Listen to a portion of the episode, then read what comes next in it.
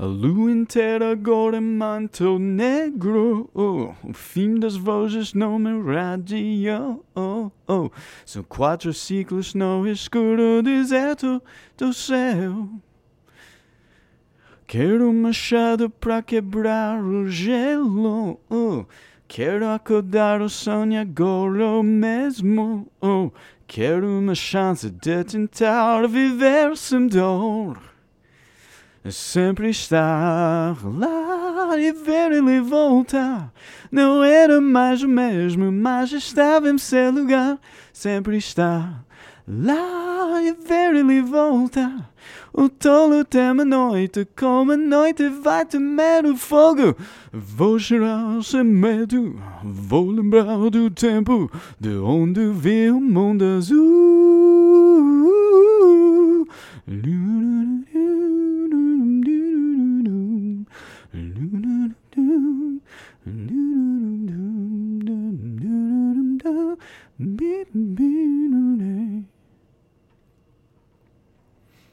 Welcome to the Kingless Generation, a podcast on the deep history of class struggle, paleo parapolitics, and the demonology of capital. I'm your host, Fergal Schmoodlock. Happy summer. Once again, coming to you from a very summery Tokyo.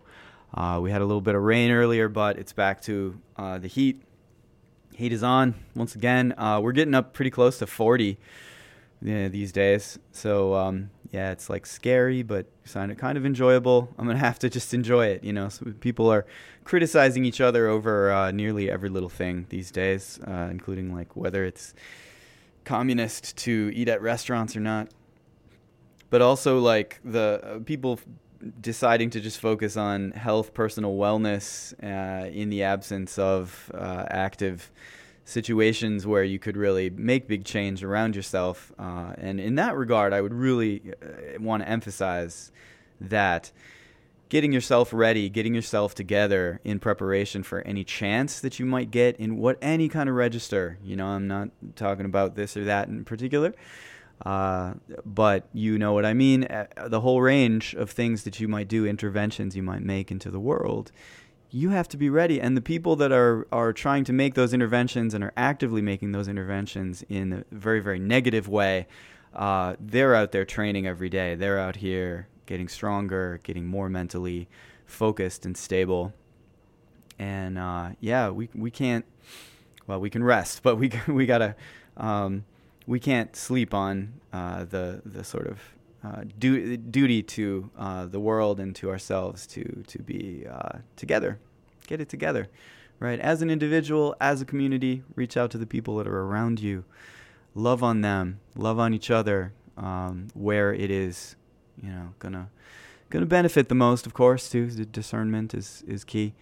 Uh, one thing, just I'm getting way too uh, conceptual here, though. You know all of that is just I think it's it's probably better to build up from a more uh, practical place.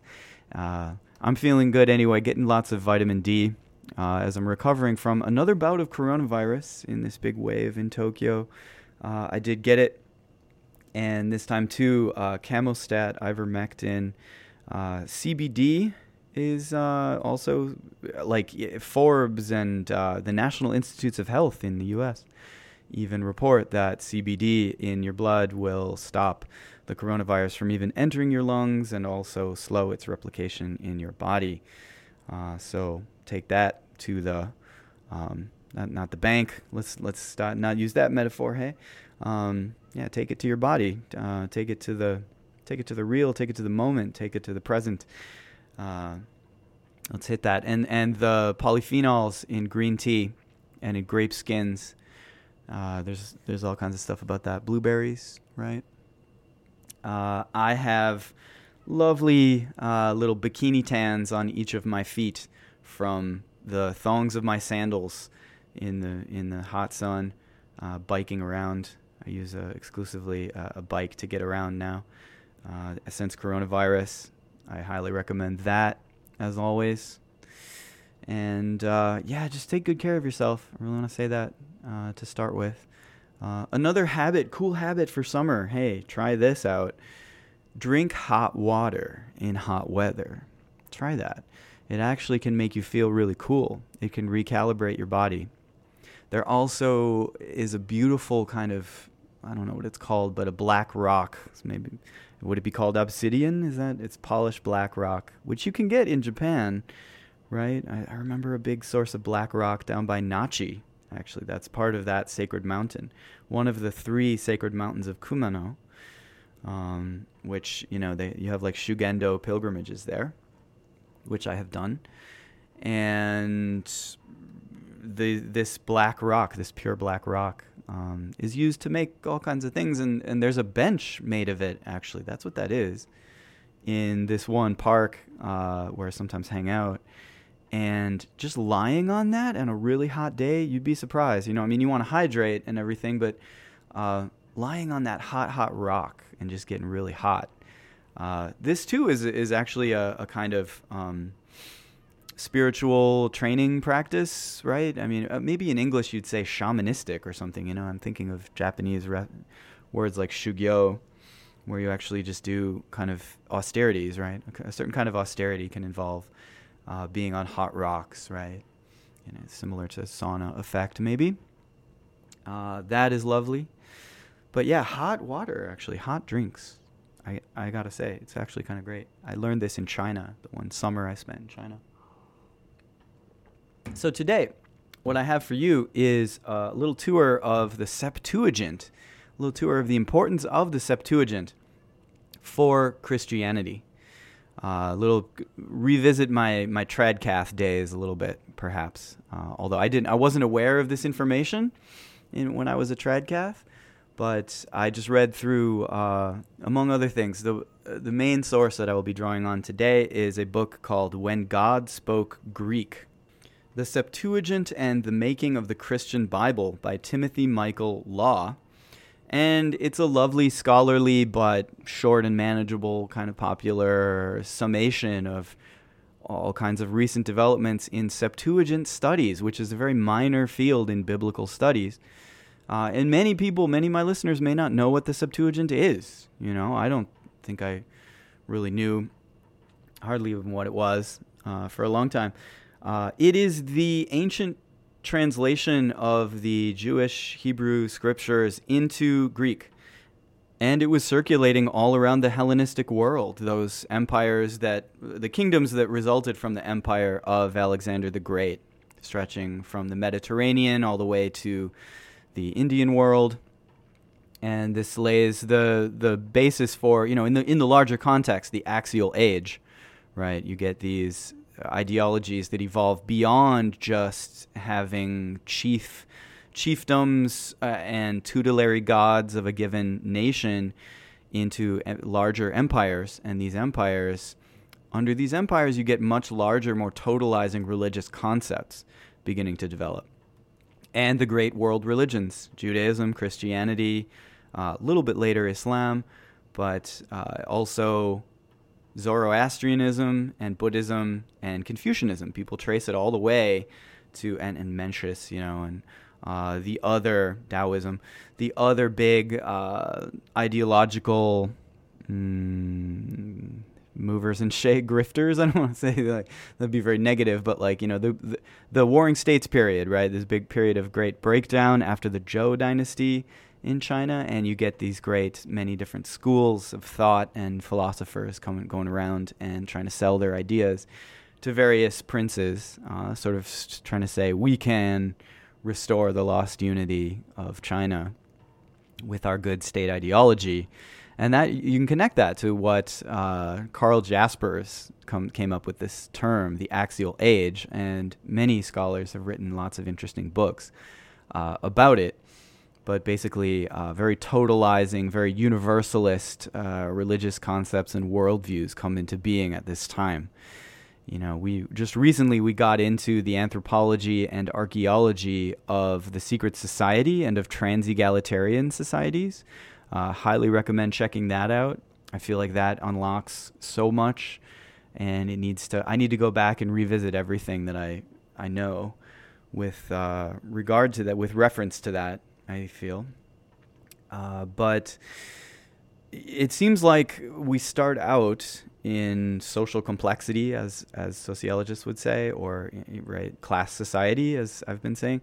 Uh, we start out with class society uh, just maybe coming into being a little bit through the accumulation not of capital or of nutrition, uh, but the accumulation of uh, sort of honor in the hands of secret societies, which are trans regional groups, trans clan groups is the is the key thing, right?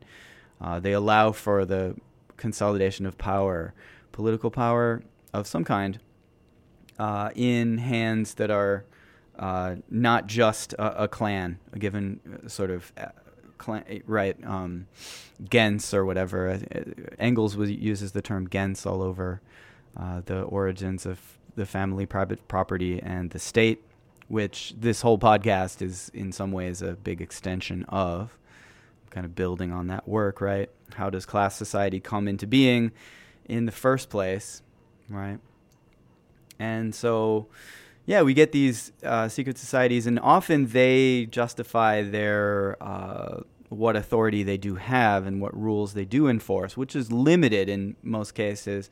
Uh, in a lot of the extant cases, again, among indigenous societies, uh, seem to be, uh, again, just almost adorably kind of not murderous uh, when you really look at them, right? And and a lot of the kind of there's a lot of real negative stereotyping going on in the ethnographic literature because it's all happening in the wake of settler colonialism first reaching these places and these places are just being totally liquidated at the time and that's also the time that the ethnographers and the anthropologists are coming around under the pay of the mining companies, under the pay of the railroad companies, and they have every incentive to sort of depict uh, these people as you know backward savages or whatever, um, right? But of course, we know that that's not what's happening in, in a lot of these cases. In a lot of these cases, we actually can see uh, these are ways to put a brake on the development of class society. We can see ju- we should be just as willing to see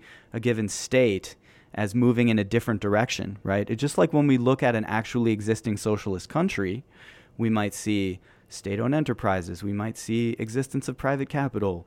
Uh, all of those facts are, you know, only there's only so much meaning that can be drawn from those facts in themselves, and what you really have to look at what's the direction that the society is heading in as a whole.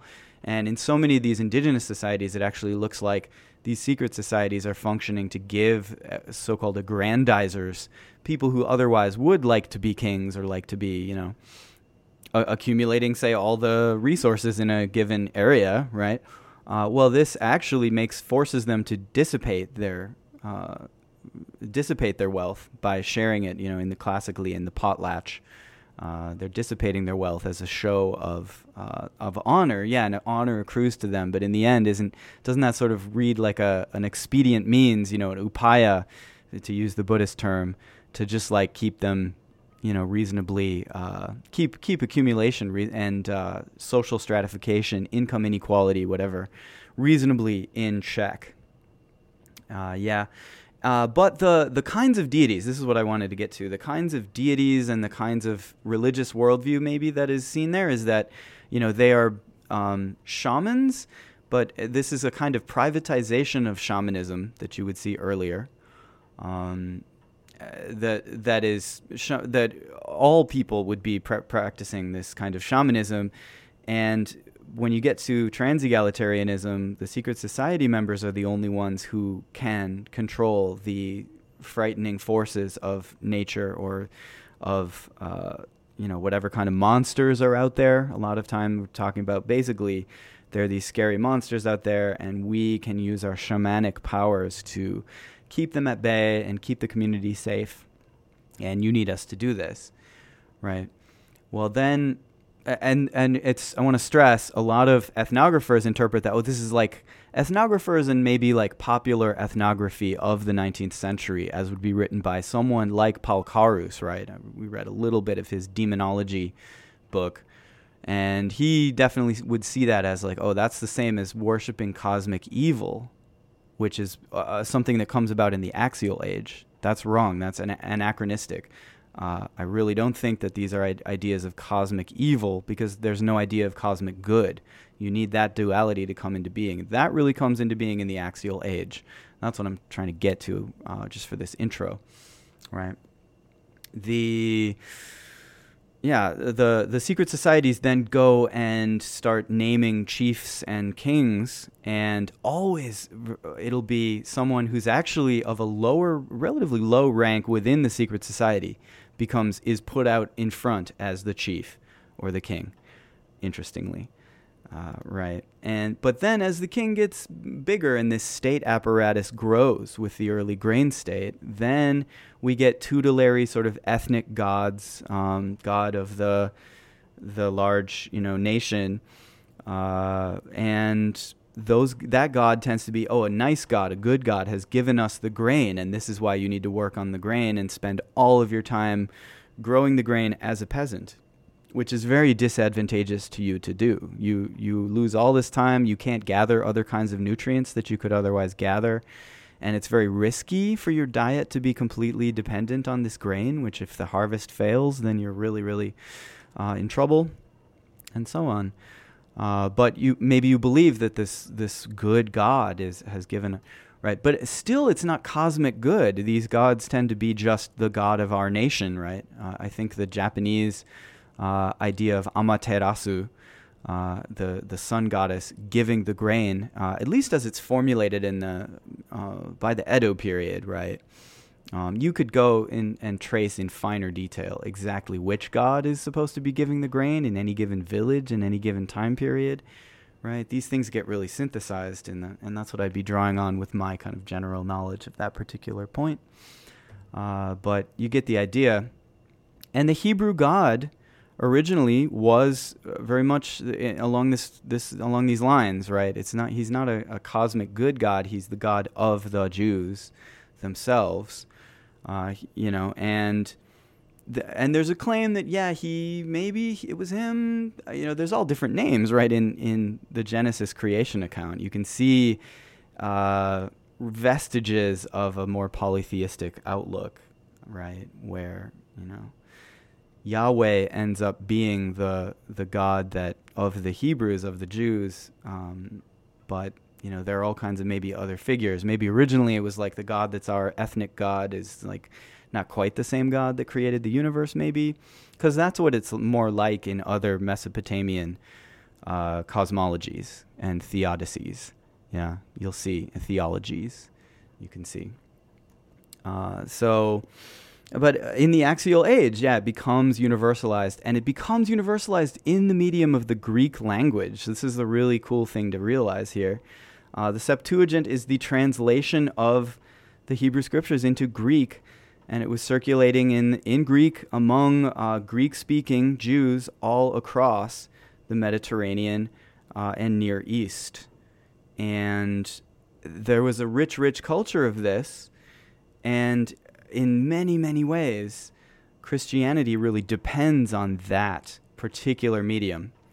The New Testament writers basically, you can conclude, the New Testament writers basically can never be proven to have been reading the Hebrew of any given citation that they make of the Hebrew scriptures. And in many, many cases, it's indisputable that they were dealing with specifically Septuagint Often we know this because not only particular readings and, and wordings of phrases and things, but also Septuagint is also quite different from the Hebrew standard text in interesting ways. And that's for important reason. It's people used to think, and in antiquity also they thought that this was because of errors that uh, were introduced by the Greek translators. They didn't read the Hebrew correctly or something. But that relies on the assumption that the Hebrew text itself remained unchanged. Oh, it just was it was really conservative. They never would have changed it, you know. Well, actually, the Septuagint, uh, we can see in many cases, uh, corroborated by Dead Sea Scrolls finds of Hebrew manuscripts of many of these same texts, that in fact the Septuagint translators simply had a variant Hebrew text in front of them and they translated it very faithfully. Many unique Septuagint readings have been corroborated by the Dead Sea Scrolls. That's one of the really thing, things that means a lot about that. Uh, and it's not just the Dead Sea Scrolls, dozens and dozens of manuscripts of Hebrew scriptures from this very early, from the Second Temple period, we'll say. The, simple, the Second Temple period. This is an important uh, distinction. Maybe it's really important to understand sort of the, the history of the Hebrew Bible. Uh, it may originally have been commissioned by the Persians during that first. Uh, so, but then uh, the the Jews come back to the Holy Land. The temple is rebuilt again, and it's during this second temple period uh, that we're talking about. Uh, and that's the time when this Greek milieu is connected. It's connected to this Hellenistic uh, milieu, which is mixing ideas from Greek philosophy and uh, Iranian, Persian, uh, you know, Zoroastrian ideas. Are referenced Egyptian ideas as well. Uh, maybe about like uh, immortality, resurrection would be an important one. Trinities, yeah. Uh, we have lots of ideas that, and and also of um, maybe the idea of like logos, of the idea of like uh, sort of the kind of thing that maybe like like Derrida calls phonologocentrism, perhaps in an extreme uh, kind of caricatured form, perhaps, right?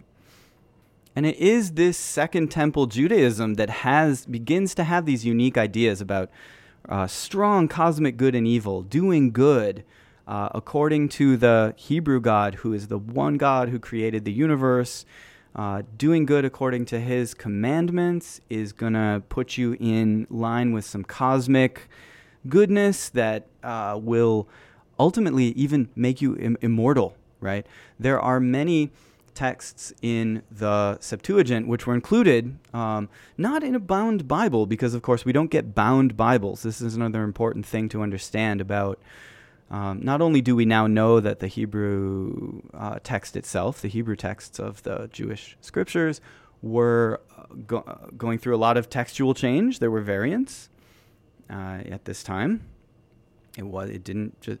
Uh, we also know that scripture was circulating in little chunks. You know, there'd be one scroll of this and one scroll of that, and the there wasn't a super strong idea of canonicity. It was kind of a a gradient, you know, canonical means like which book is in the Bible and which book is out of the Bible, which books can we read as sacred scripture and which books can we not read in that way, you know. Uh, this was very much in flux still at this time too, okay. Uh, but this is the time, so this is the time that we get these things, uh, and the Hebrew Bible, as it came together, came to be standardized by this. There's one wave in the second to third century CE, after the sack of Jerusalem by Rome in 70 CE. Yeah, uh, in the year 70, right, you get a terrible cataclysm, of course, uh, and then Judaism is reconstituting itself uh, in in diaspora after that. And in diaspora only, there's no longer a temple there. Right. Before the Second Temple Judaism, the really interesting thing about it is you have like a diaspora plus the temple, you know, and you have also a diaspora language of Greek, which is becoming this repository for all kinds of mixture and development of Jewish ideas. Yeah. Uh, it contrasts really interestingly when you think of this. I think it's a beautiful contrast to uh, anti Semitic ideas of Judaism. The anti Semitic idea of Judaism is the only homeland of the Jewish people is Israel, and when they leave Israel, they have become they become degenerate from from having left their homeland. And that's why they're, you know, whatever. That's the that's actually the the original function of that word degenerate in anti-Semitic discourse. And that is something, by the way, that uh, Zionism also completely agrees with all along. They completely agree. Yes, the Jewish people don't belong in a diaspora.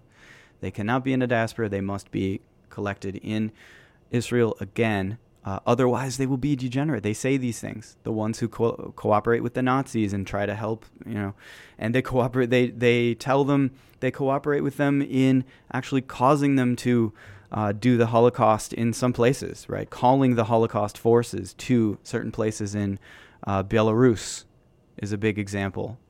Um, specific Zionist actually specifically suggested that uh, you know the Holocaust forces should target certain uh, communities. I know that from a special episode of the Moderate Rebels podcast has an episode on this. That's where I'm getting that. So check that out if you'd like. Uh, but yeah, that idea of, and I often tell, you know, if I'm telling um, Japanese students about this, I'll sort of say, well, you know, Jewish people have been in Europe since for 2,000 some years, you know? So, like, how long have Japanese people been in Japan? You know, uh, maybe a solid majority of the sort of genetic, linguistic, cultural variables that make up uh, Japaneseness, whatever, might have come in with the Yayoi migrations, and that's maybe 5 BCE to 3, 3 thir- or 5th century to 3rd century BCE. And so, you know, that's about the same amount of time. So does that mean that, you know, Japanese people are degenerate because they live in Japan and they should be living on the Asian continent where they r- really belong? No, that's ridiculous. Uh, and in the same way, uh, Jewish people who are from Europe are European, and they're entitled to they're entitled to a homeland in Europe. They w- they should have been given a homeland in Germany. We should have given them the Rhine Valley. We should have given them, you know, um, it's it's a great tragedy, uh, right? That this this logic of racial purification actually is about getting them out of there, right? Uh, Subliminal Jihad just recently did a great series on Liberia, and that's a similar move. They're taking black people out of the United States and getting them to do settler colonialism in their own right in Africa, right? And this is the exact, you know, we'd have to really make sure, uh, you know, one thing that I would really love to see as uh, currently it is the uh, anniversary of the so-called Hikiage, as they say here in Japan. Uh, the the end of the war, right? So we've just had the anniversary of the end of the war. That's August fifteenth, I think and the what follows after that is the hikiage, the pulling up they call it. Uh, it's the a tremendous kind of exodus where people had a lot of hardships and there was all kinds of chaos in the wake of the um, end of the Japanese Empire. The Japanese Empire was being broken up and and settler they were doing settler colonialism. So right, all of those colonists and settlers that were out on the frontier in so-called Manchuria, northeast China, had to now somehow get home to Japan, you know, and many of them were actually maybe born in Korea, but they had citizenship in Japan, so maybe some went to Japan, some went to Korea. Uh, it's all very complicated. Some ended up with citizenship here or citizenship there, right? North Korean, South Korean citizenship. Uh, th- the Japanese government itself, under American direction, made a large number of people completely stateless and didn't allow them to travel internationally. Uh, this was, yeah, this is a super complicated, interesting topic there. Uh, the work of Barak Kushner, he's a he's a scholar that deals with that. Uh, so I would refer you there. That's super interesting. Um, but you know, this is what we would uh, be looking at. It occurs to me, uh, maybe I would love to be a pioneer of the de-pioneering, the um, hikiage of America, you know, and, and that's what land back would really mean, right? And there were people who stayed behind. Uh, I'd forget if I, it's nagging at me. I wonder if I properly mentioned last time Imamura Eiji, the author of the very collaborationist kind of Korean weeb uh, story. Uh, he disappeared in the at the end of the war and nobody knows what happened to him. Maybe he was killed, but maybe he just stayed behind, like a lot of other people.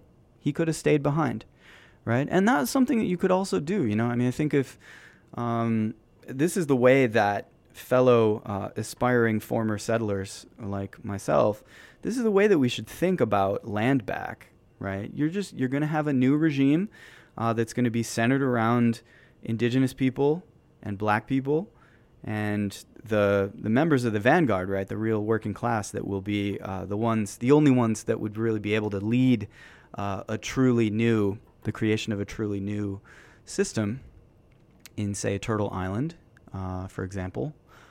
Uh, you know, you, you would just be under, and it would be much like, uh, you know, you're a colonist in colonial Manchuria, and when Japan loses the war, you can stay behind, you can join the uh, Chinese Communist Party's new uh, society there. You can join the North Korean society. You can join, right? There are new societies being built. You can join those. You can go someplace else, right? It's going to be, um, well, it's not always up to, it wasn't always up to these people what they did, actually, right? Because it, it depended on luck whether you got on this or that boat or on this or that truck or whatever going uh, wherever you wanted to go. But yeah, Hikiage, it would be interesting to think about land back as Hikiage of America. Um, America getting, you know, pulled out, inshallah. But it occurs to me, you know, in thinking about Liberia, in thinking about Israel, Zionism, right?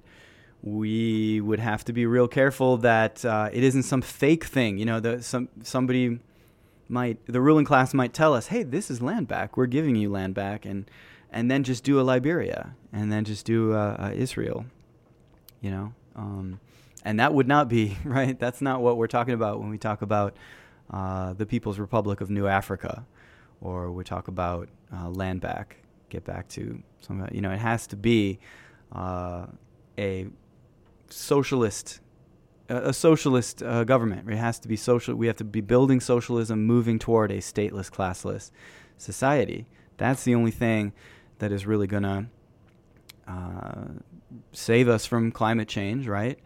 And it's the only thing, and, and it happens to be the thing that uh, particularly indigenous people will be our elders in creating, and they know they have you know a lot of wisdom for for creating these things. So uh, you know, if I had the chance to be part of the construction of a post Hikiage uh, Turtle Island society, I would jump at the chance myself, right? And you know, nobody that I am following is uh, saying any uh, saying that they want to do anything like the kind of white genocide or whatever that you know somebody might be um, reactionaries might be imagining, because that's just projecting the desires of white people, the desires of settlers, onto uh, indigenous people and new Africans who do not want these things um, in and of themselves, although they can be made to, you know. So we've got to, yeah, we got to be careful.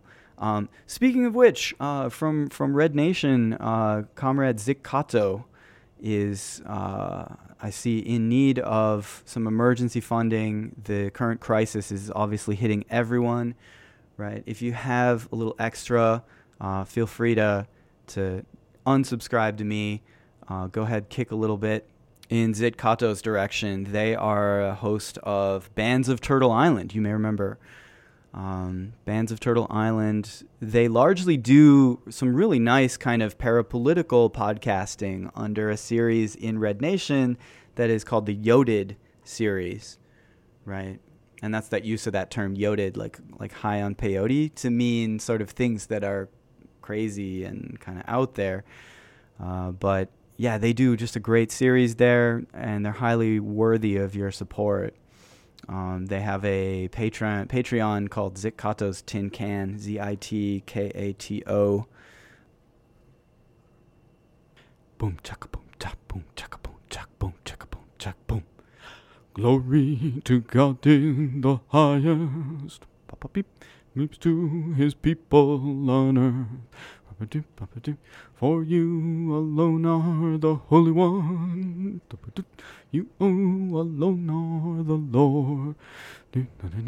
Lord Jesus Christ, only Son of the Father, Lord God, Lamb of God. You take away the sin of the world. Have mercy on us.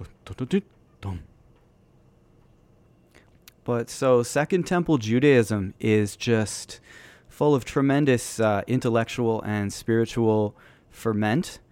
Uh, there's just all kinds of interesting new ideas being brought into Judaism from things like Greek philosophy, Egyptian, Persian sources, right? And you can see that especially maybe in what are called the Deuterocanonicals. This is a part of the Hebrew Bible that was excised from the later sort of um, first of all, you know. Um, and this is the really cool thing to realize, okay?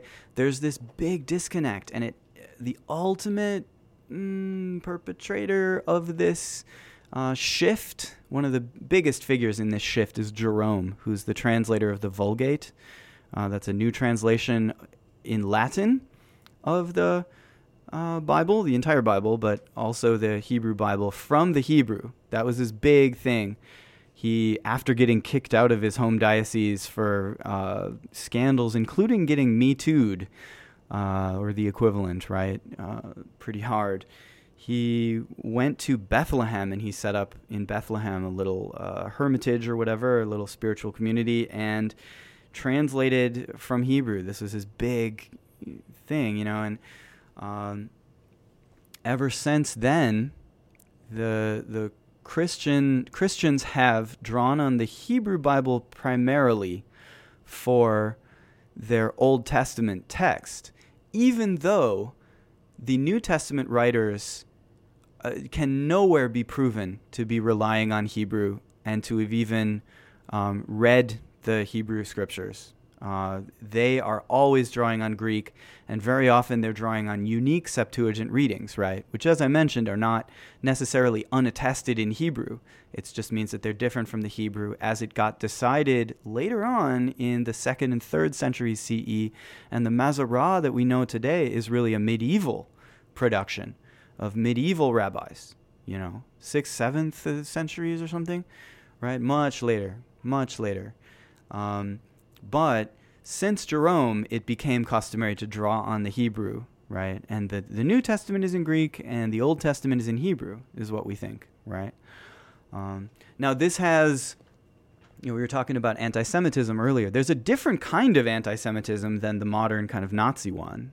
Uh, maybe it's different. It's at least different in that, uh, so in Spain, okay, in uh, Renaissance Spain, that's just uh, this big world historical moment where the Jews and the Muslims are driven out of Al Andalus, and this new Christian kingdom of Spain is formed and ethnically cleansed and culturally uh, hom- homogenized. And the the few, uh, you know, at first there's a kind of liberal integrationism that is that is preached, and uh, Jews and Muslims convert to Christianity and continue living, but then there's even more sort of, oh, you got to change your customs. And then uh, eventually they get actively oppressed, and there's revolts of Moriscos, right? I think I've mentioned this on the podcast, but uh, the key thing is that there were debates uh, about the Bible, obviously, even then, too. Sort of, are we going to continue uh, relying on the Vulgate? Uh, and they decide to continue relying on the Vulgate at the Council of Trent, right? Um, and a lot of people don't really get. I also didn't. Uh, I think it's very seldom, probably, really understood what the alternative would have been, right? And you know, one alternative would be, yeah, you do a, a, new translation from the Hebrew, from better Hebrew manuscripts that we now have, eh, thanks to the Renaissance, thanks really to the age of exploration and bringing in all kinds of pillage and plunder from both the Americas and Africa and from uh, the Near East now that all those capital networks are all connected and they have as their hub now Europe suddenly for the first time in world history, right? This is the time of the birth of whiteness. This is the time of the birth of settler colonialism, right? Uh, all of these important things. So, what's the alternative to the Vulgate? Well, one would be okay, new uh, translation from the Hebrew into uh, Latin. That's what people normally think of. Actually, though, uh, there are all these guys. You know, I, I happen to be studying uh, a certain scholar named uh, Luis de Leon, who got in thrown in the uh, prison by the Inquisition for publishing a Bible that was drawing on the Vatable Bible that, that was kind of renewing the the Latin translation against the Hebrew and so on. Uh, and his, but his opponents, though, they were accusing him of being influenced by Jews and conversos and hidden, which uh, there were plenty of. One of the main things that conversos did was become priests, and especially in the new religious orders like the Jesuits. There's a whole book called uh, The Jesuit Order as a Synagogue of Jews on Brill, and that goes into this, this tendency, right? Uh, and that included many of the missionaries who came to Japan in the late medieval, early modern mission. You know, so that's inter- a whole interesting. That opens up all kinds of interesting considerations, actually. Uh, but so Luis de Leon was not uh, Jewish or converso, as far as anyone knows, uh, but he was uh, accused of this by people. By his main rival, actually, was a guy who was really into the Septuagint and saying we should go back to the Septuagint. Um, and his reason for doing that was to get, you know, because it's untainted by the uh, Jewishness of the Hebrew, right? So he had an anti-Semitic reason for this. Um, that's not.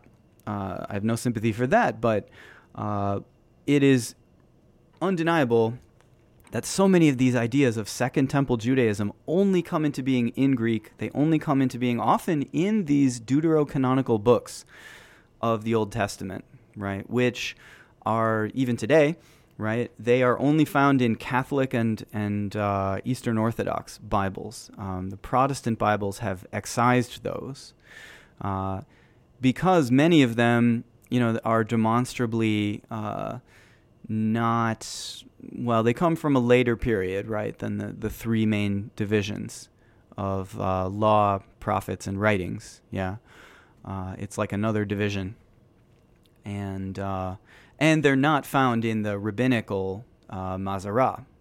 They're not found in the in the te- official Jewish text of the Hebrew Bible, and so therefore Protestants got rid of them However, uh, the New Testament is full of uh, allusions to specifically those books.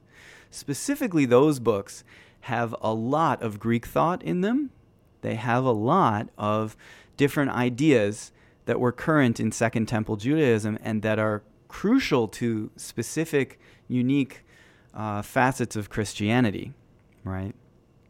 Uh, these would include the, the most important books for New Testament writers would be Sirach uh, or Ben Sira, The Wisdom of Solomon, and Tobit, and Second Maccabees. There are four books of Maccabees, right? There's two extra books of Esdras.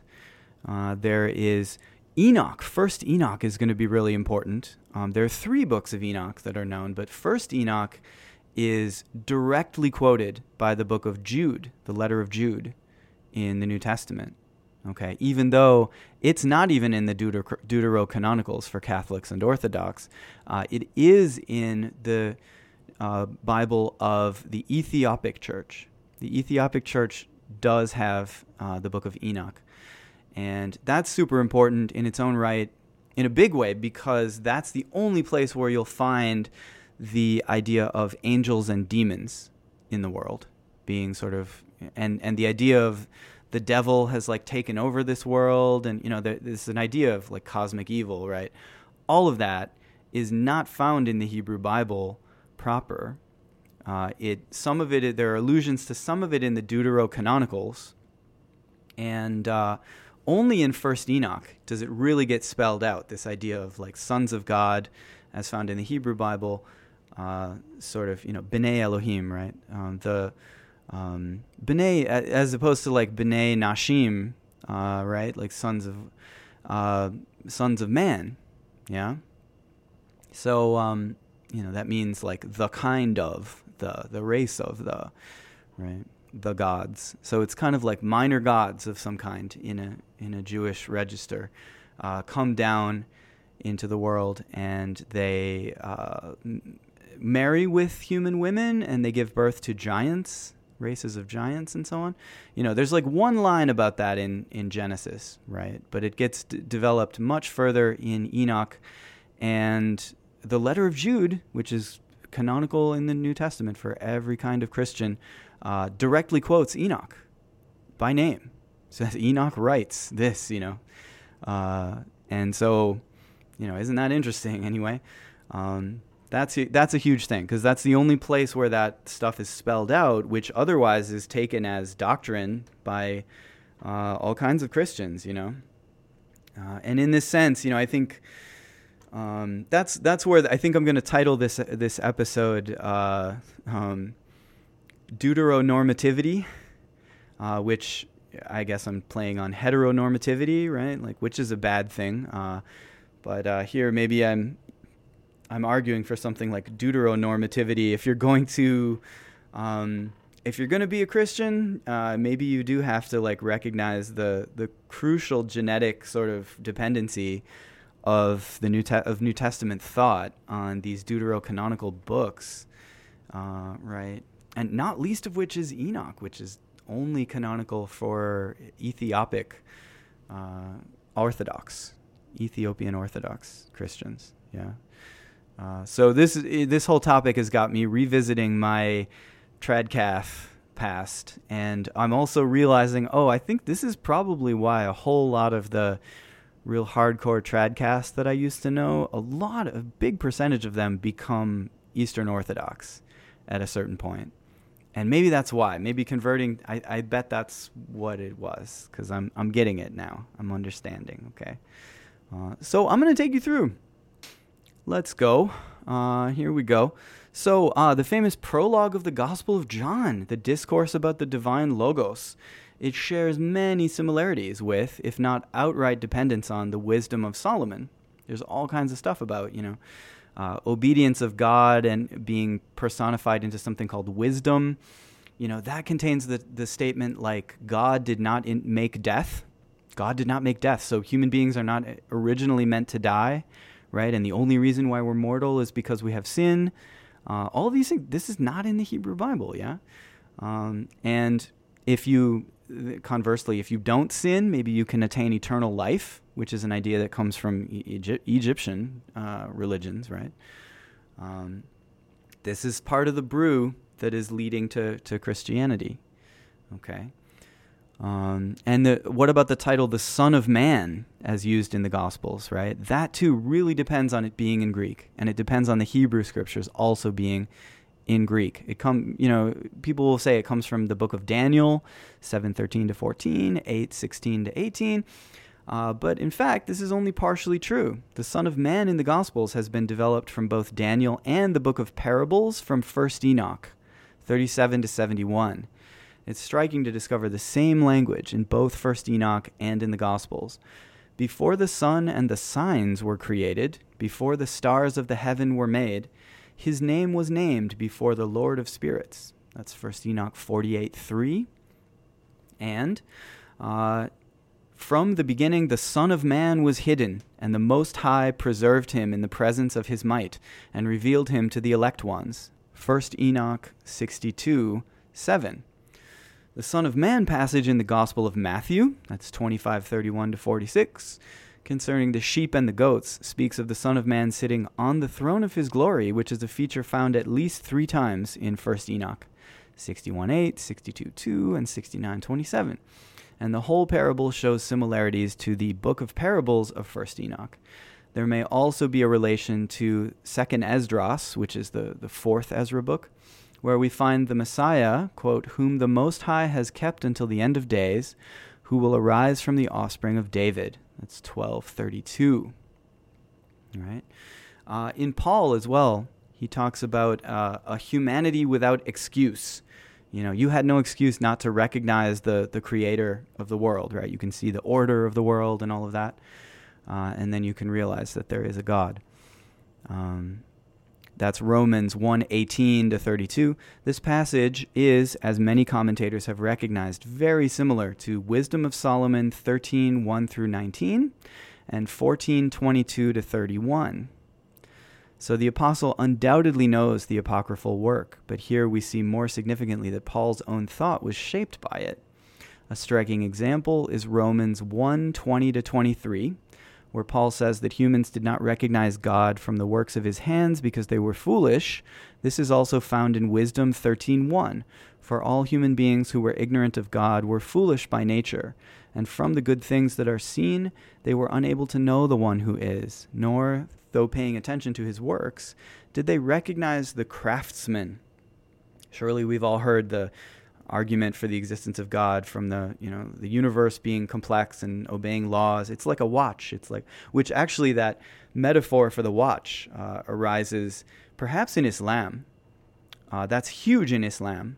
Okay, and that's part of the whole story of sort of Islamic science not getting the credit that it's due, uh, right, in inspiring Renaissance science. When Europe, again, sort of the, the great arriviste of history, sort of takes control of Islamic capital networks and uh, plunders the American and African continents, it uh, also takes this great wealth of Islamic uh, science and the scientific worldview, which in some ways is inherent in Islam, with the focus on praying five times a day, facing Mecca. You need a clock. Um, you don't need it, but you you would really people prefer to have a very accurate clock uh, to pray at exactly the right time, and they want to find accurate measurements of direction so that they can pray facing Mecca exactly. And that becomes a stimulus that uh, stimulates a lot of geographical knowledge and chronological, chronographic knowledge. Yeah, and the, and a whole worldview of the universe itself as being a great clock, which God has uh, made according to recognizable, reasonable principles that our minds can understand. You know that that feature of the Christian worldview, supposedly, that is so often cited, um, or maybe Judeo Christian, you know, uh, worldview that is so often cited as being the thing that leads to science and modernity and technology and all of this, you know, which is believed even in 19th century Japan, for example. This is huge in Japan. Like, oh, how can we be modern and have science without something like Christianity? Because everyone knows that uh, you need the Christian worldview of a reasonable, uh, orderly universe created by a uh, reasonable God, you know, who has wisdom and logos and and you know, uh, Sophia. Yeah. So where does that come from? That comes from this Greek Jewish literature, right? This, which is not part of the um, proto canon. It's deuterocanonical here. Uh, Jude nine is a huge uh, smoking gun, as I mentioned earlier. Jude nine, it not only does it quote uh, First Enoch by name, uh, it also tells of a dispute over the body of Moses. This is like, you know, it's like something from the Iliad or something, you know, when someone dies in the Iliad, the fellow warriors all come and are they're trying to like recover the body and there will be battles over that. Uh, well, there is a tradition in a pseudepigraphical work called The Assumption of Moses, which is even more minor, uh, where uh, the angel Michael is a grave digger and he's like trying to get the body of Moses and there's a fight then uh, between angels and demons over the body of, of Moses, keeping it on earth versus uh, assuming it into heaven. Okay, and uh, and the so in Jude, um, Jude nine. Uh, but when the archangel Michael contended with the devil and disputed about the body of Moses, he did not dare to bring a condemnation of slander against him, but said, The Lord rebuke you. And that phrase, the Lord rebuke you, comes from an even different place. Um, Zechariah 3 2. It's a different prophet.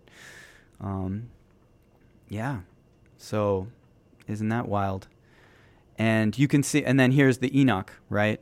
Um, Jude directly quotes, And behold, he cometh with ten thousands of his holy ones to execute judgment upon all, and to destroy all the ungodly, and to convict all flesh of all the works of their ungodliness, which they have ungodly committed, and of all the hard things which ungodly sinners have spoken against him. That's First Enoch chapter 1 verse 9. And it's quoted in Jude 14 to 15. You can find it there are questions about sort of how did the New Testament writers experience these scriptures, right? And I've already told, I've already said, you know, they certainly were broken up. Uh, the individ- individual books, right, uh, would be probably the main way, right? That's what Law argues that that's the main way. One other theory is the testimonia hypothesis. that there were sort of testimonium collections, which we have found uh, collections like this in among the Dead Sea Scrolls at Qumran in the caves there. Uh, those are caves used probably by an Essene sect of kind of millenarian sort of, um, you know, sort of a branch sect that's kind of critical of the main uh, religion of, of Temple Judaism, Second Temple Judaism. But uh, they had testimonia.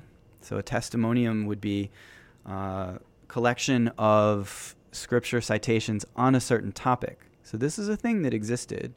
Um, however, the Law argues, I think convincingly, from as far as I know, that uh, the New Testament writers show way too much knowledge of the context at all times of all the texts that they cite for this to be plausible. But there are people who have suggested, oh, maybe they were just using testimonia uh, because there is a testimonium which collects all kinds of citations from the Hebrew scriptures, uh, including the De- Deuterocanonicals, that they think are prophecies of the Messiah. That's another big topic, right? The idea of a Messiah. There's going to be a Messiah, and right, they're going to save us from the cosmic evil power, right, on behalf of the cosmic good power. Uh, but there were testimonials like that, yeah. Um, however, yeah, I would tend to, I guess I agree with Law that probably there's too much knowledge of uh, context there to assume that they were just using testimonia. But uh, we do find plenty, plenty um, dependent on, uh, specifically anyway, the Greek version of the Hebrew scriptures. Uh, in, for example, we the word evangelion, the word uh, gospel, right, the good news, right, that is a word that doesn't correspond to anything in the Hebrew of Isaiah. Okay, that's in the Greek of Isaiah. How beautiful upon the mountains are the feet of the messenger. Um, this in the Hebrew, okay? In the Hebrew, it says that how beautiful are the feet of the messenger who announces peace, who brings good news, who announces salvation, who says to Zion, Your God reigns. So in the Greek Septuagint, this is like season upon the mountains, like the feet of one bringing glad tidings, and that's evangelion, right? Of a report of peace, like one bringing glad tidings, right? That's from the it's it's a form of the verb evangelo, so to give good news, right? Um, bringing glad tidings of good things, because I will make your salvation heard, saying to Zion, your God shall reign, and so on. Um, you need to have that verb evangelon, which is not again, you know, that's a dynamic translation from the Hebrew is is introducing that word, right? Um, yeah, so Mark's Mark's concept of evangelion was definitely rooted in the Greek Isaiah. The concept of the glory of God, as it is developed in the New Testament, has roots in the Septuagint, especially the book of Isaiah. Right, the idea that, uh, right, isn't that? I mean, it's when you think about it, it's not an obvious idea, and it's not something that is particularly in the Hebrew scriptures. God's glory is enhanced by you doing. No, God is the God of Israel. He's the God of your nation, okay, and you have to obey him because he's the God of your nation, not not particularly any other reason, right? Um, yes, his commandments are good for you, and and he, they will lead you to uh, a good life. Uh, I'm sure most people believe, right? Uh, but you know, ultimately, he's the God of Israel. That's the important thing, you know. Um, Shema Israel, Israel Eloheinu Echad, right? The the God, our God is one. He is our God, right? That's the important thing. And he's the only one. There's no no other one. Okay? That's what's important. It's not glory of God. You know, we want everyone to know about God and everyone to Yeah, that that's not an idea. That's that is an idea that is from the Greek world. It's a Hellenistic idea. Um, yeah. So also the virgin, right? The uh, the idea of virgin, born of a virgin, uh, is not in the Hebrew. There's no you know Hebrew word in Isaiah 7:14 is just alma, which alma means a, a, young girl. It doesn't. There's nothing about virginity versus not right. Um, but the the prophecy in Matthew 123, as he cites it, is Look, the virgin shall conceive and bear a son, and they shall name him Emmanuel, which means God is with us. that comes directly from the Septuagint, using the word parthenos, which which specifically means a virgin, and that's why the whole prophecy of the virgin birth sort of makes a lot of sense. If you didn't, if you just had the Hebrew, it's not particularly like where where does that come from? Why is that important, right? Uh, you know, J- Japan, incidentally, is another culture that um, does not have a huge like linguistic level distinction about virginity, uh, and maybe even less than uh, ancient Jewish culture. I wouldn't know about that point, but um, yeah, definitely not a huge deal. The the Portuguese missionary Luís Frois mentions this in his Contradições, um, his comparison of uh, Japanese and European culture. He says that you know virginity is not considered an important thing. Um, you know, very poor parents will um, put their daughters into the sex trade and get some money, and then after that, they can marry her off to a nice husband, and nobody thinks that her value as a wife has been diminished by being in the sex trade. Okay, um, but yeah, in Greek they they have this this distinction. Uh, another huge case, uh, kurios, Lord, referring to Jesus, right? All through the Septuagint, kurios is the translation for Yahweh, right? Uh, in English Bibles, that would be wherever it says the Lord in all caps, capital L O R D. Um, the Septuagint is using kurios.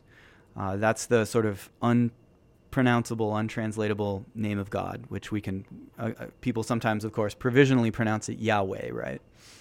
Um, if in Hebrew you would say Hashem, which means the name, uh, or you can say Adonai, which means my Lord right? Adon, but Adon just means like Mister in modern Hebrew, for example. Modern Hebrew, you just say Adon. Maybe we would imagine, you know, in Jesus's Aramaic, maybe that would be Adonai, um, for you know, Mister. Uh, maybe that's what they really would have been saying to him. That gets then recorded in the Gospels as Kurios. But rec- recording that as kurios allows you to then look back at all the Hebrew scriptures, and every time you see the word kurios, you think Jesus, Jesus, Jesus, Jesus, right? Uh, another word is Christos. Christos is merely the Greek translation of Mashiach, the anointed one, uh, which translate to English as Messiah, right? Also, or not translate, but transliterate. We could, you know, it's obviously a loan word in English, Messiah. Um, right. So Christ, but then it, again, the Septuagint uses the word Christos in all different places, right? Uh, like Amos 4:13 says uh, in the Hebrew Bible it says God reveals His thoughts to mortals, but the Septuagint has uh, again possibly based on a, a variant Hebrew tradition announces His anointed to humans, His anointed. So that would be translated Christos. Okay. So then, oh, okay, that's a prophecy of Jesus. That goes in the list of prophecies of Jesus. And that becomes part of the text, the tissue of textual citations that sort of establishes, oh, yeah, that whole, it was a secret layer that was present in the Hebrew Bible all along that God actually, uh, first of all, was not just one, he had a triune structure, the Trinity, right? He has the, you know, Jesus is present from all eternity. Uh, and then, of course, all of these citations become the object of all kinds of scrutiny later with the Christological controversies. These are sort of the controversies trying to establish the nature of the Trinity, the nature of Jesus. Uh, what is his particular, uh, you know, is he fully God, fully man? Uh, was he is he only did he only seem to be a man and he was just really God the whole uh, only a God the whole time? Uh, was he uh, did he exist from all eternity, or was he created by God at some point? And people would cite all kinds of little passages where just a couple words of like you know. Um, God says, I made you to his servant or something, or right? And then, you know, and, and it'll depend on a, a pr- real particular kind of Septuagint reading that has, you know, God said to my Lord and things like this, right? another really cool uh, dependency of the New Testament on the um, Deuterocanonicals is the Magnificat, the Song of Mary in Luke 1 46 to 55. and the Benedictus, that's the Song of Zechariah in, again, Luke 168 to 79. Um, the description of Mary as blessed above all other women on earth follows exactly the language of Judith 1318. Judith is one of the deuterocanonical books. The authors of the New Testament were clearly reading them as scripture, not just early Christians, like the authors of the New Testament. Okay, right.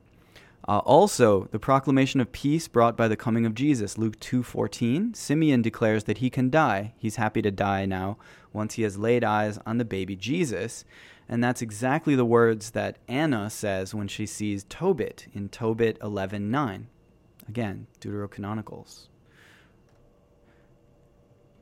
A trajetória escapurisco nu uh, uh, As nuvens queimam na rixa azul uh, uh. Desculpa estranho, eu voltei mais puro do céu. Na lua o lado escuro é sempre igual. No espaço a solidão é tão normal. Desculpa estranho, eu voltei mais puro do céu sempre está lá é ver-la voltar. Não ela mais o mesmo, mas em seu lugar, sempre está lá é ver-la voltar. O tolo tem a noite, como a noite vai temer o fogo. Vou chorar sem medo, vou lembrar do tempo de onde ouvi o mundo azul. And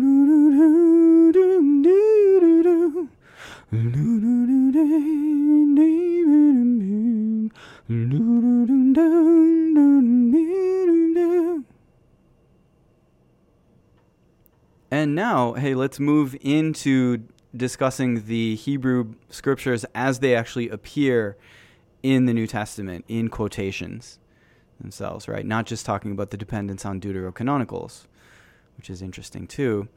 Uh, the Gospels present Jesus teaching, even though you know his native language was Aramaic, and we can presume. And sometimes they make a show of saying, you know, he used this word like talitha kum, you know, which means "get up, girl" in Aramaic. Like they make a point of stressing, oh, he's speaking Aramaic, right? But we're writing in Greek. Uh, nevertheless, when he quotes the scriptures, it's the Greek Jewish scriptures. Now, he might, uh, Jesus, the real historical Jesus, might well have spoken Greek at a conversational level. Uh, that's yet another way in which Mel Gibson's uh, movie, what the hell, uh, the Passion of the Christ, is is off. Is that uh, the Romans are all speaking Latin, which the imperial authorities and the rulers of that area were speaking Greek. They didn't speak Latin. Latin didn't penetrate nearly that low on in the hierarchy. First of all, right? And uh, you know, plenty of the time, Jesus. Well, he's he's depicted speaking some Latin when he talks to like Pontius Pilate, right? Okay. Well, he would have spoken, yeah, but he would have spoken Greek, and he he would have spoken some Greek, maybe. Um, I don't know, but there is also the possibility that actually, you know, Gr- Jesus in Palestine would have been reading the Bible in Hebrew, but the writers of the New Testament, writing you know late first century at the earliest, are reading in Greek. They don't read the Hebrew the way that Jesus did. So even when they tell a story about Jesus, you know, they're they're putting in the the Greek version, and many times the interpretation that is given there depends on it being the Greek version like Mark 7 6 through 7. Okay. He said to them, Isaiah prophesied rightly about you hypocrites, as it is written, This people honors me with their lips, but their hearts are far from me. In vain do they worship me, teaching human precepts as doctrines. So that last part, in vain do they worship me, uh, that comes directly from the Septuagint of Isaiah 29:13, right? Uh, in vain do they worship me, teaching human precepts and teachings. Uh, the Hebrew just says their worship of me is a human commandment learned by rote. Not in vain do they do it. It's, it's learned by rote would be the equivalent phrase in the Hebrew. So again, it's coming from the Greek. Uh, Luke 4 17 to 18. And the scroll of the prophet Isaiah was given to him. He unrolled the scroll and found the place where it was written The Spirit of the Lord is upon me, because he has anointed me to bring good news to the poor. He has sent me to proclaim release to the captives and recovery of sight to the blind, to let the oppressed go free. Now, here we actually have uh, the very end there recovery of sight to the blind and letting the oppressed go free. These two things are uh, respectively found in the Hebrew and in the Septuagint, but not both in each, right? The Septuagint has recovery of sight to the blind, and the Hebrew has release to the prisoners. Jesus says both. In John 1:23, when John the Baptist, I think, says, uh, I am the voice of one crying out in the wilderness, make straight the way of the Lord, as the prophet Isaiah said. Well, Isaiah 43 uh, that phrasing agrees with the Septuagint prepare the way of the Lord, make straight the paths of our God, but not the Hebrew. Uh, in the wilderness, prepare the way of the Lord, make straight in the desert a highway for our God. Uh, it's not a direct quotation of the Hebrew. Again, the Acts of the Apostles, 15, 16 to 18.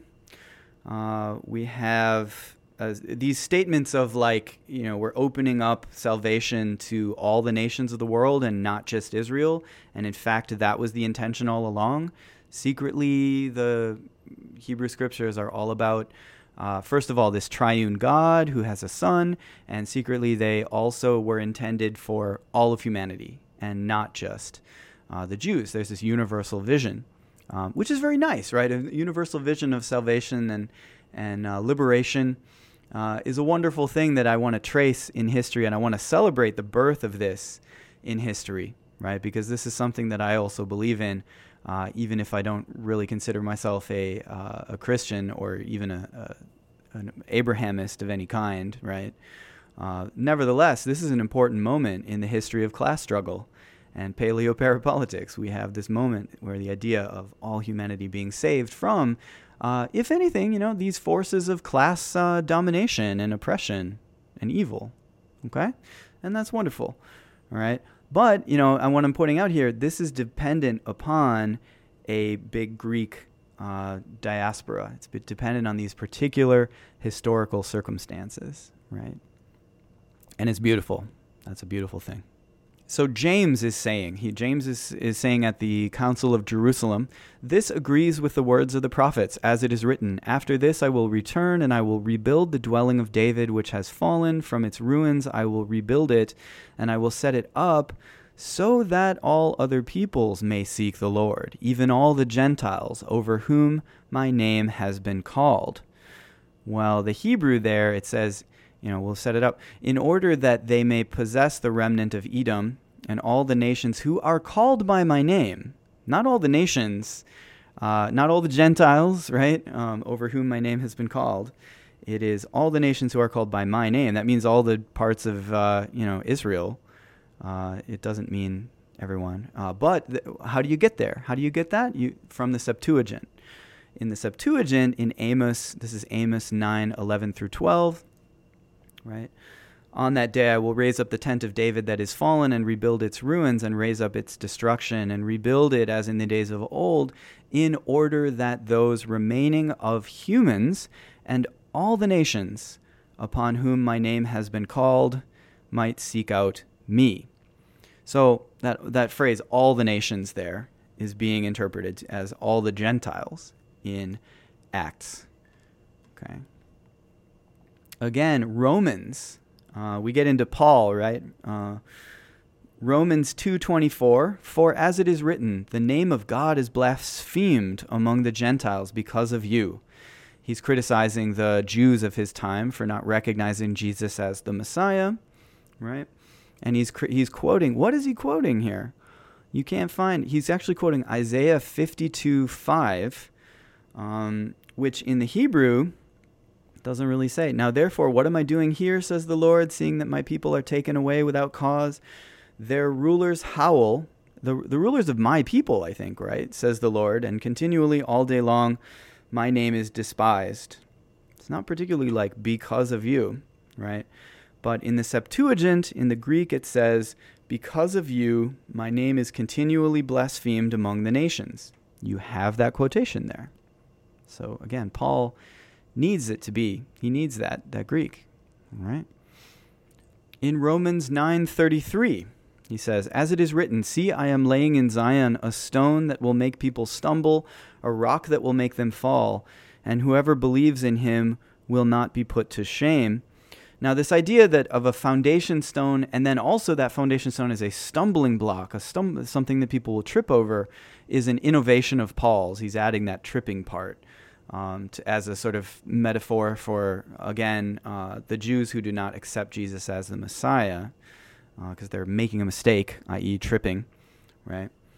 Uh, but where does this phrasing come from? Whoever believes in him will not be put to shame, right? Uh, in the Hebrew, it just says, See, I am laying in Zion a foundation stone, etc. One who trusts will not panic. Now, who is trusting, or what are you trusting? You're probably just trusting God, right? Uh, it's not particularly the foundation stone is Jesus, God the Son, as distinct from God the Father, and so on, as you would have in Paul. How does he get there? Well, Septuagint has you know, cornerstone, uh, and the one who believes in him, i.e., in it, right? Uh, the word for him, the word for it are the same as in many uh, Indo European languages, right? Like uh, Spanish or something, right? Or, or German, you know, you would say er or z or s. You would say er or z uh, for masculine or feminine nouns, uh, even if they're inanimate, right? Which literally translated, that would be he, she. Yeah. So that's important to keep in mind. Um, that's from that's from Isaiah 28, 16 is the Old Testament citation there. In Romans 10, 20 to 21, then Isaiah is so bold as to say, I have been found by those who did not seek me. I have shown myself to those who did not ask for me. But of Israel, he says, All day long I have held out my hands to a disobedient and contrary people. So Paul again, he's in, interjecting of Israel. He says this, and then this bit about I show I, sh- I have shown myself, right?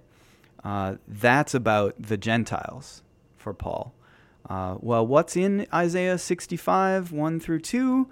Uh, in the Hebrew, there is nothing about showing myself. Okay, it's just I was ready to be sought out. It's just basically like I'm waiting for the people of Israel to come to me, and they're not, and I welcome them whenever they want to. He, it really doesn't say like the Gentiles, nothing. Uh, but in the Septuagint, you do at least have this phrase, I became visible to those who were not seeking me. And you could read that and say, oh, this is about, uh, you know, the expansion of God's covenant to include all the people of the world. Okay.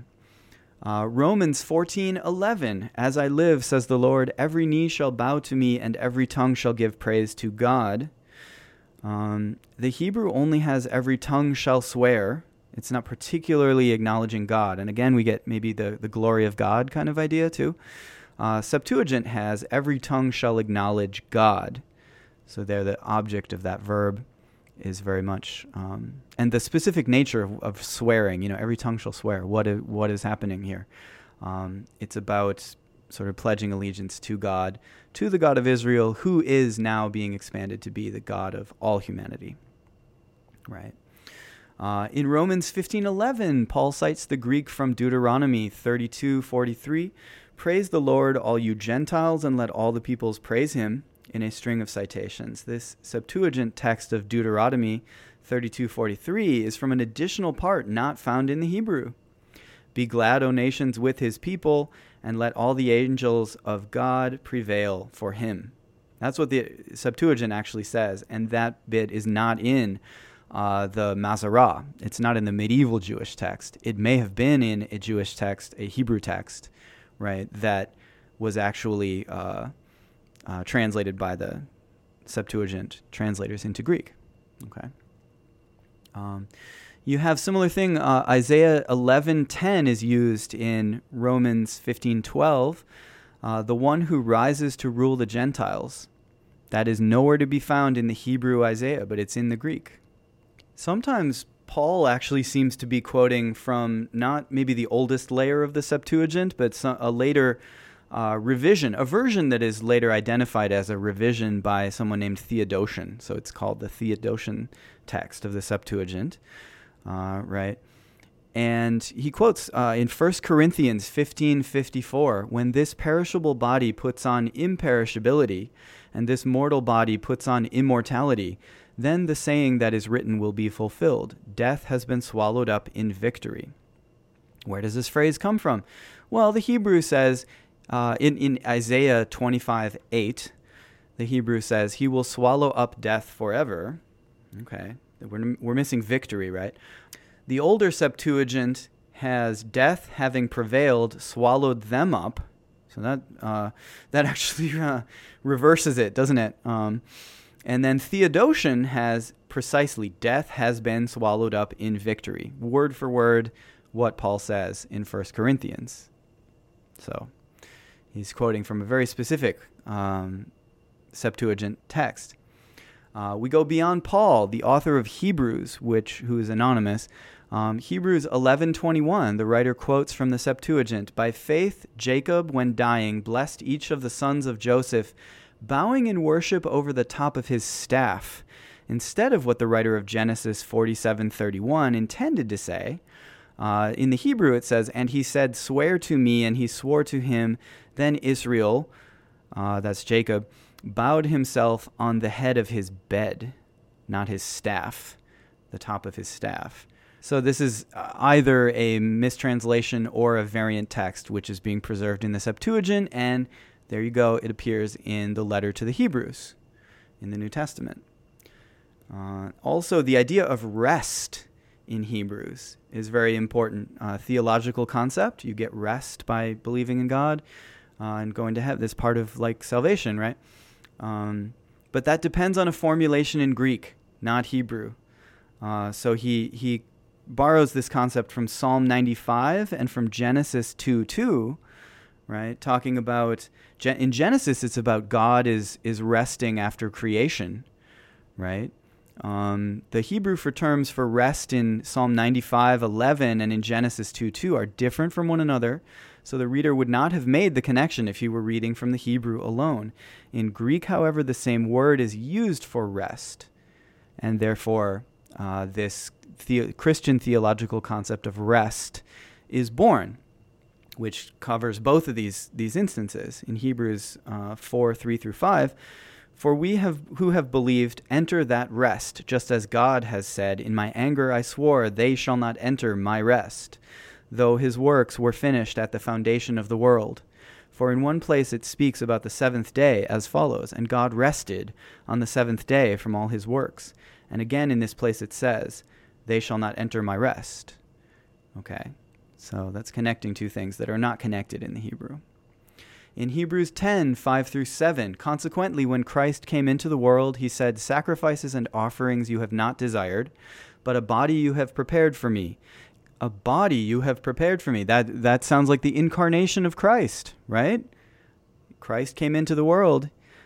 But in Psalm 46 through 8, in Hebrew, you have uh, you have given me an open ear. Literally, you have dug out an ear for me, in the Hebrew, and the Septuagint that we have faithfully translates that ears you fashioned for me.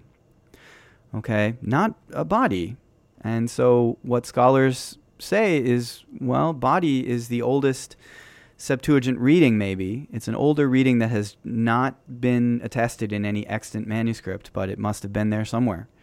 And that's how it found its way into Hebrews. The Psalms, by the way, are also quoted indirectly by the author of Revelations. You have in Revelations 11, 15, and 18, and also Acts 4, 25 through 26 uh, this phrase, the rage of the nations and the Lord and his anointed, or Christos, uh, those are taken right from the Greek Psalter, uh, right? Psalm 2, 1 through 2. Okay. Uh, the writer is not through with Psalm 2, however. He also writes in Revelation 2, 26 to 27, 12, 5, and 19, 15 that one will come who will rule with an iron rod. We were this is the name of the rod of iron, the um, subchurch of the Unification Church or the Moon organization, right? Sean Moon, the the sort of lower son, maybe he's like the eighth son of Moon uh, Samyong, perhaps. Uh, he founded this church, which is known uh, in Japan again by the term sanctuary, but in America, where it is associated with the machine gun cult, uh, it's called Rod of Iron because they're interpreting Rod of Iron as being this is machine guns, right? Uh, well, isn't it interesting to realize this phrase "rod of iron" uh, comes from the Septuagint, and it, it depends. Its use in the New Testament is dependent on uh, some vicissitudes of the Septuagint text and some ambiguity too. Uh, Psalm two eight through nine. Ask of me, and I will make the nations your heritage, and the ends of the earth your possession. You shall break them with a rod of iron, and dash them in pieces like a potter's vessel. Now that's what the Hebrew says, uh, but the Greek, tra- the translator has either misunderstood this verb or is reading a manuscript with a slight variant, which looks very similar in Hebrew to the verb for rule. Yeah, because he is saying rule with a rod of iron, not smash. Okay, so smash or rule. This these are two different you know, variants. Okay.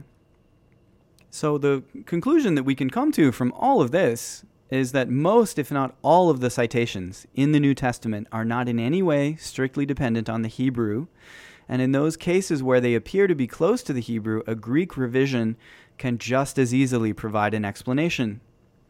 Indeed, you could extend to the entire New Testament what has been proven in a study on Romans that there is no instance in which the hypothesis that Paul used a Greek text does not account for the data more simply or more satisfactorily than the supposition that Paul employed Hebrew and or Aramaic texts.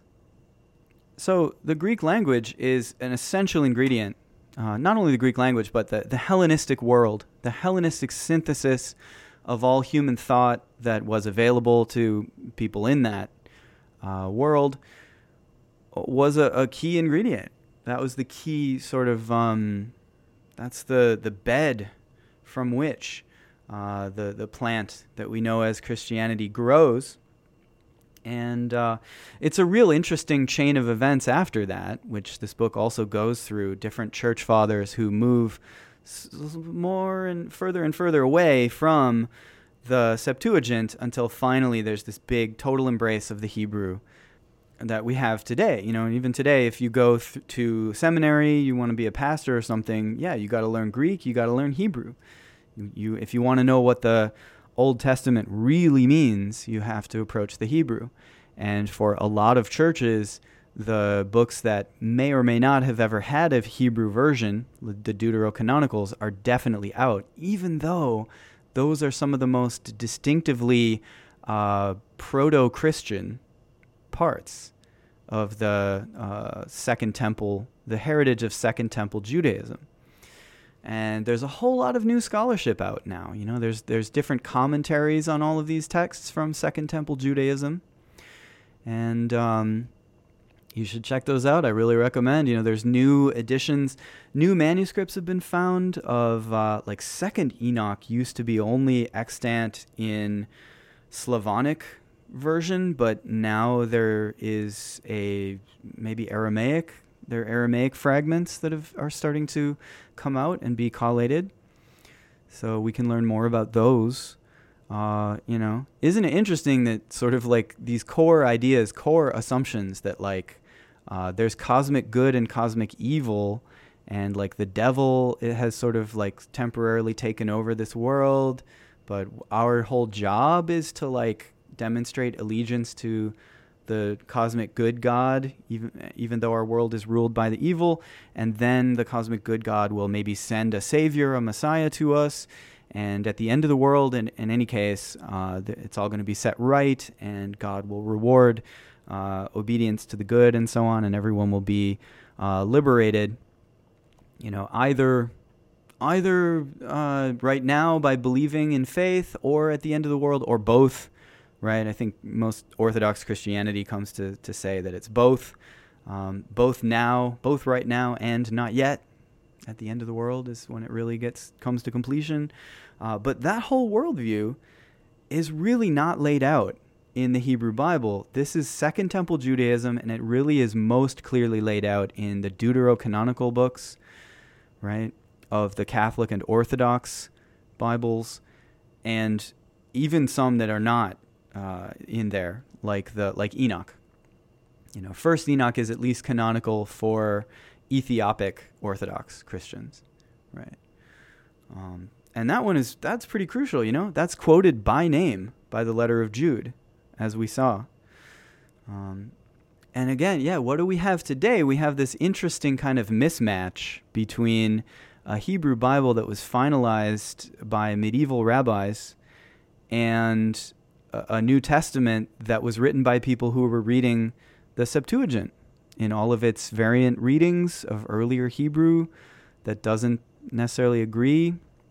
You know, you you do find uh, in the modern English translations they do go back to the Septuagint again, and they sometimes will go with a Septuagint reading when they think that it's more uh, when they think it's clearly older and we're more faithful or it makes more sense. You know, there are many places where the Masorah the Masoretic text of the Hebrew is clearly corrupt.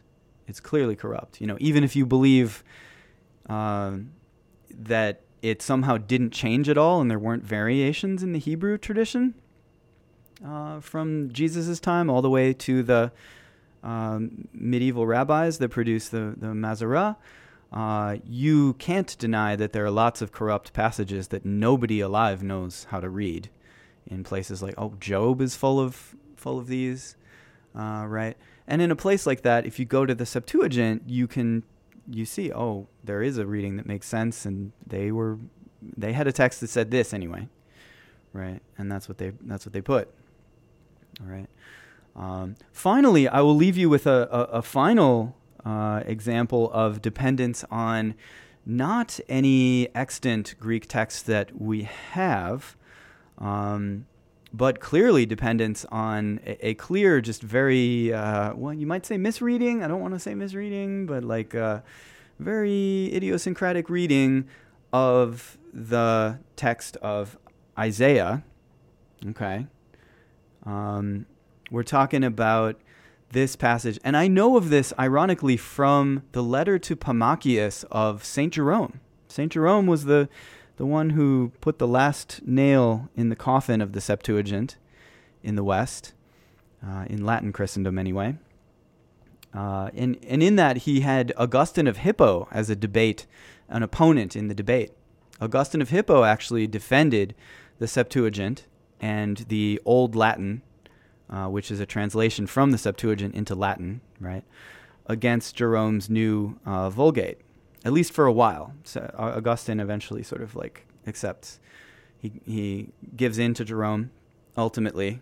Um, but it's so ironic that this this comes from there. As you'll see in a moment, um, I don't because I can't. We have to think in a moment like what could Jerome have meant by introducing this uh, as a way of like bolstering his authority because that's what he was doing in that letter. Um, so we have the Gospel according to Matthew, chapter two, verse 23 uh, Kai elthon katoke sen es polin legomenen Nazaret, hopos to rethen diaton propheton hoti nazoraios klethesetai. Uh, and going, they arrived to the city which is called Nazareth, uh, in which way it was ref- fulfilled the saying through the prophets that he will be called a Nazarene. Where can you find a prophecy in the Old Testament that the Messiah will be a, a Nazarene, i.e., born in the town of Nazareth? You cannot find any such thing. What you can find in the book of Isaiah, chapter 11, verse 1, and that goes, Veyatza hoter migeza yishai V'netzer misharashav yifeh. And that means a shoot, like a new sprout, will come up from the stump of Jesse. right? A Hebrew ancestor. From his roots, a branch will bear fruit.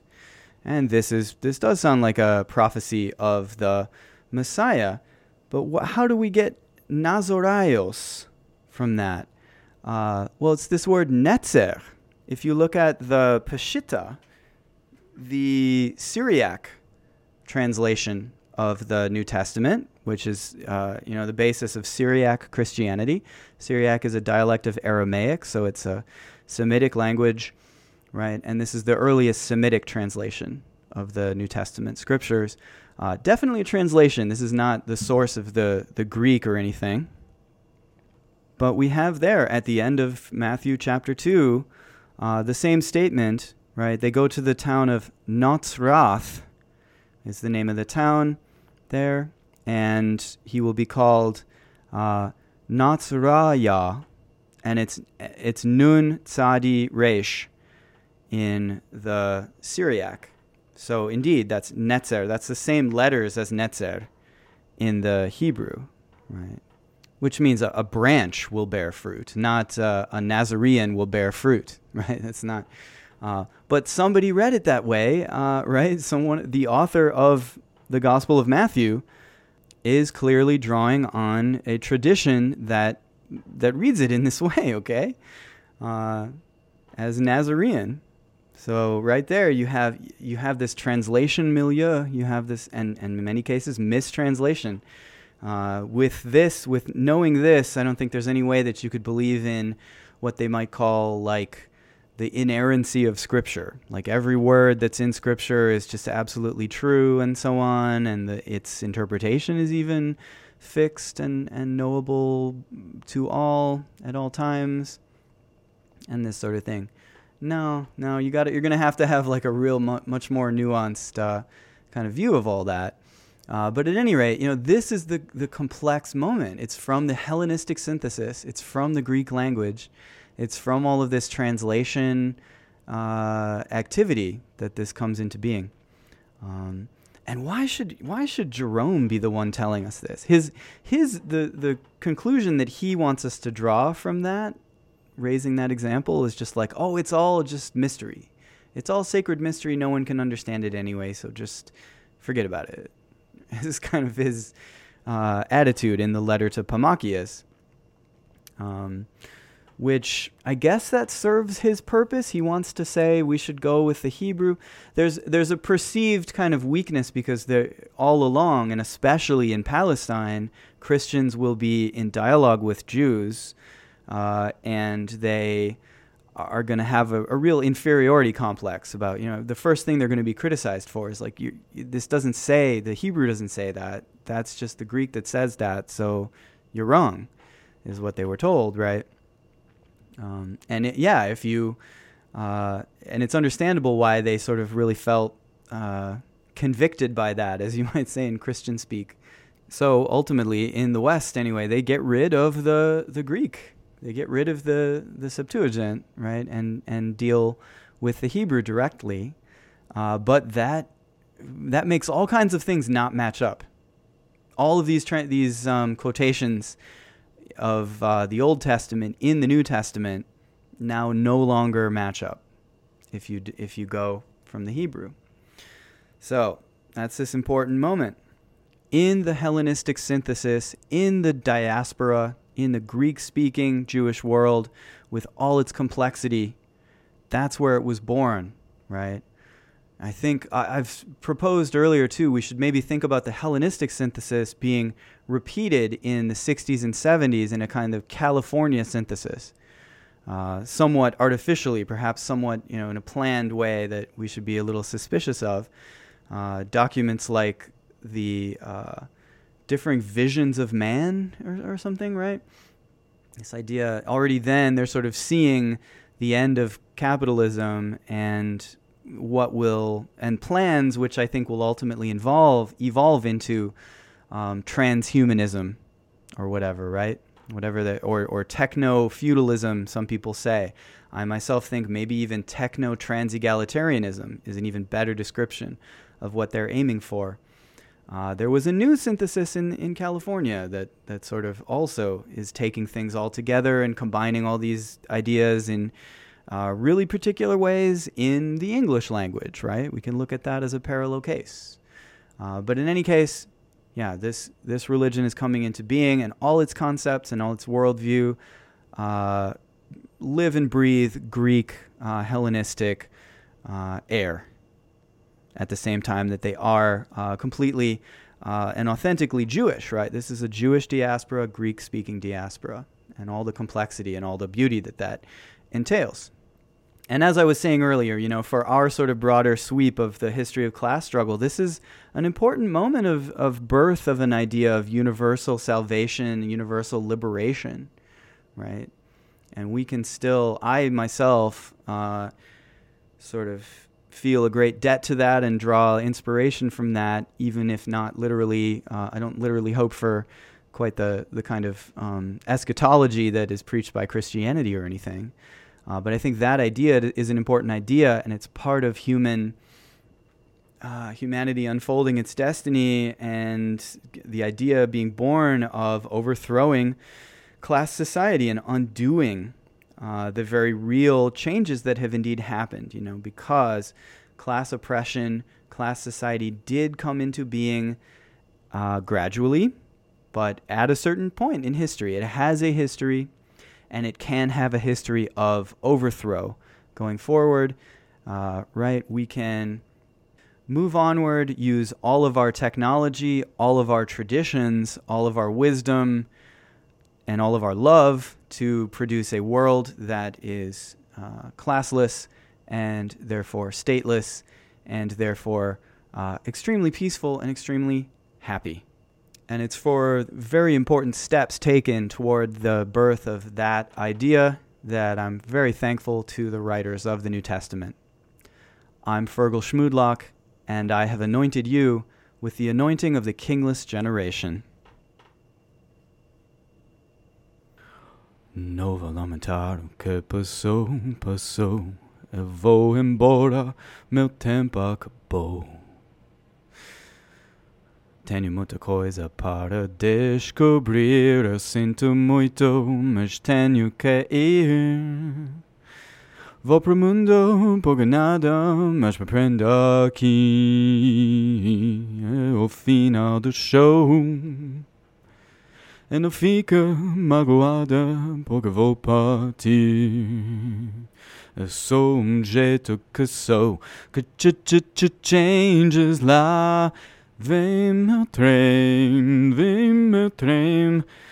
Tô saindo fora porque vou me dar bem. Ch changes lá. Vem meu trem, vem meu trem.